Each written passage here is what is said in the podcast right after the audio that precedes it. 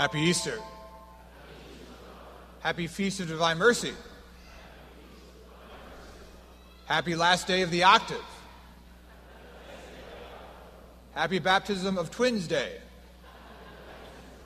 There's many reasons to be happy today. I get to actually I get to baptize eight children this weekend. So like it's just awesome. It's so awesome. Today is the eighth day of Easter. Our gospel passage today intertwines the first night of Easter and the eighth day, a week later. So this is the octave of Easter. What do we celebrate on the octave of Christmas? What happens on the eighth day of a Jewish boy's life? He's circumcised. And so on the eighth day of Christmas, on the octave of Easter, we celebrate the first time that Jesus shed blood. This is the eighth day of Easter. And today we do not have Jesus shedding blood. We have Jesus showing to his disciples his redeemed, resurrected wounds.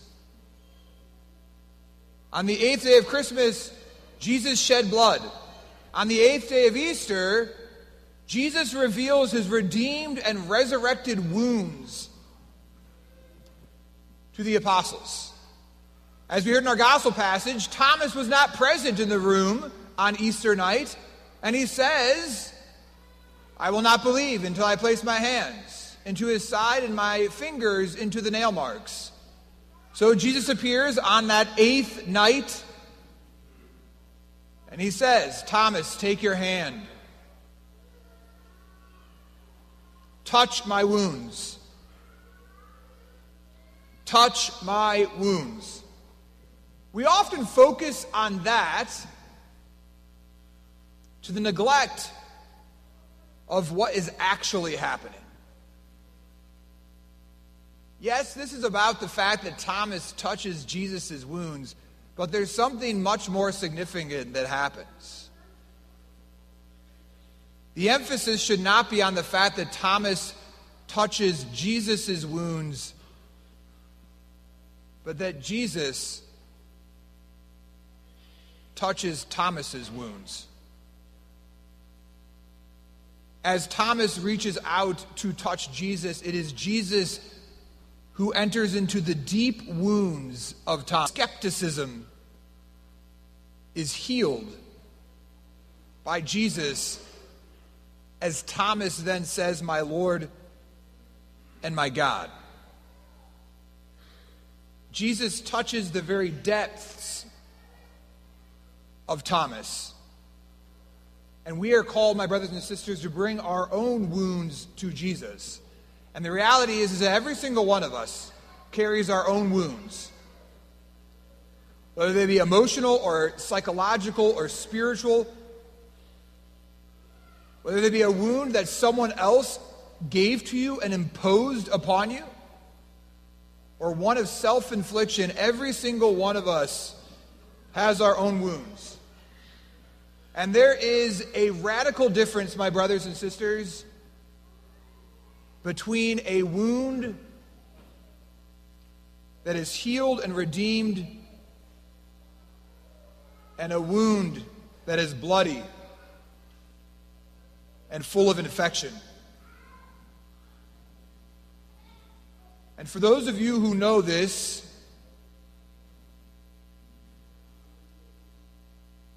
you have experienced in your own life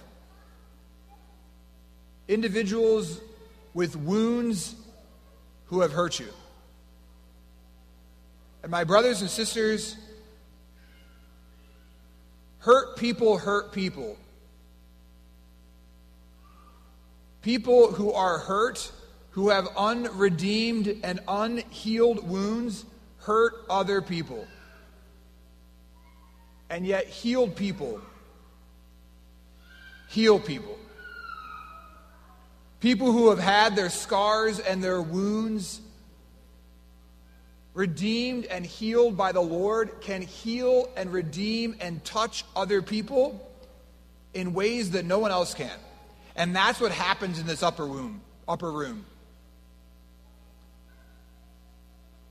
Jesus enters into the wound of Thomas and heals Thomas. And Thomas is then able to go forward redeemed in his own wound and heal others. The wounds don't go away. When we look at this image of our resurrected Lord, we look at this image of divine mercy, the wounds are still present, but they are different. They are redeemed,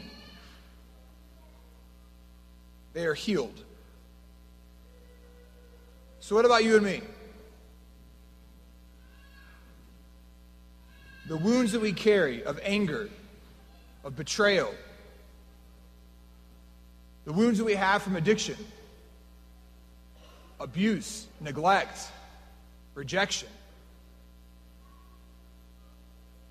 The wounds that we carry, Jesus wants to touch, Jesus wants to redeem, and Jesus wants to pour his mercy into them. It is not so much what we do as it is what we give him permission to do. To say, Jesus, I give you permission to heal my wounds. Jesus, I give you permission to redeem my wounds. A good priest, a friend of mine, a few months ago sent me a prayer card, and I can tell you that I have been sent in my lifetime probably thousands of prayer cards. And this prayer card, however, is very, very unique. Because this prayer card has a very, very specific population. This prayer card is written exclusively for priests. And it's composed by the Sisters of Life. Some of you are familiar with the Sisters of Life. They were founded in New York City to work specifically with women in post abortion, but also to walk with young mothers, to aid them to not make the choice of abortion. And for some reason, the Holy Spirit inspired one of the sisters to write this prayer for priests. On the front of the prayer card, it says this Jesus Christ is the ultimate wounded healer. Jesus Christ is the ultimate wounded healer. By his wounds, we are healed. And then it says this A priest is a wounded healer, himself weak, himself sinful, himself capable of sin, yet given the mission and the power to heal others. I want to share this prayer card with you, and the first part of the prayer card is pretty universal. Anybody could pray it. It's the second part that zones in specifically to the life and ministry of a priest. On this Divine Mercy Sunday, as Thomas reaches out to touch the wounds of Jesus, I want you to allow Jesus to enter into your life and to heal the wounds that you have, that maybe you're the only one who knows that you have them. And so, as I say this prayer, I want you to invite Jesus into those places in your life. The prayer is like a litany. And so, after each statement, we respond, Jesus, love me there. Jesus, love me there. So, I invite you to just close your eyes. If you want to open your hands, you're more than welcome to do so. As we unleash the Father's love.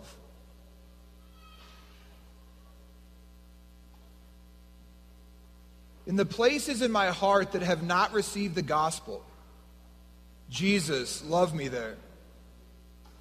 In the places that are dead and in the tomb, Jesus, love me there. In the places where I continue to sin, Jesus, love me there. In the places where I have lost hope, Jesus, love me there. In the places where my heart is hardened and closed off to others, Jesus, love me there. In the places of my addictions, Jesus, love me there.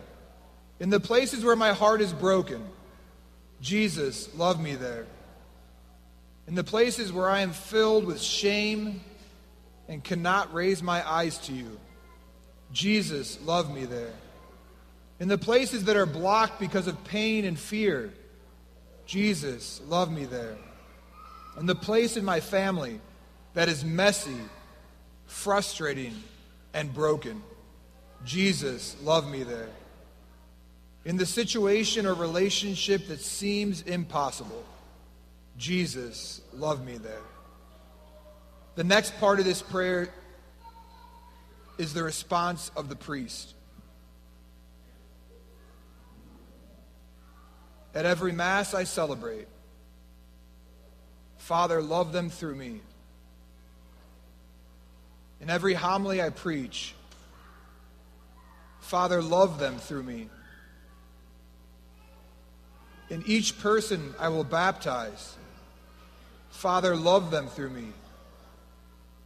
And every person who will receive Holy Communion from my hands, Father, love them through me. For every penitent I will absolve, Father, love them through me. For every couple I will console, Father, love them through me. For every person I will anoint on their deathbed, Father, love them through me.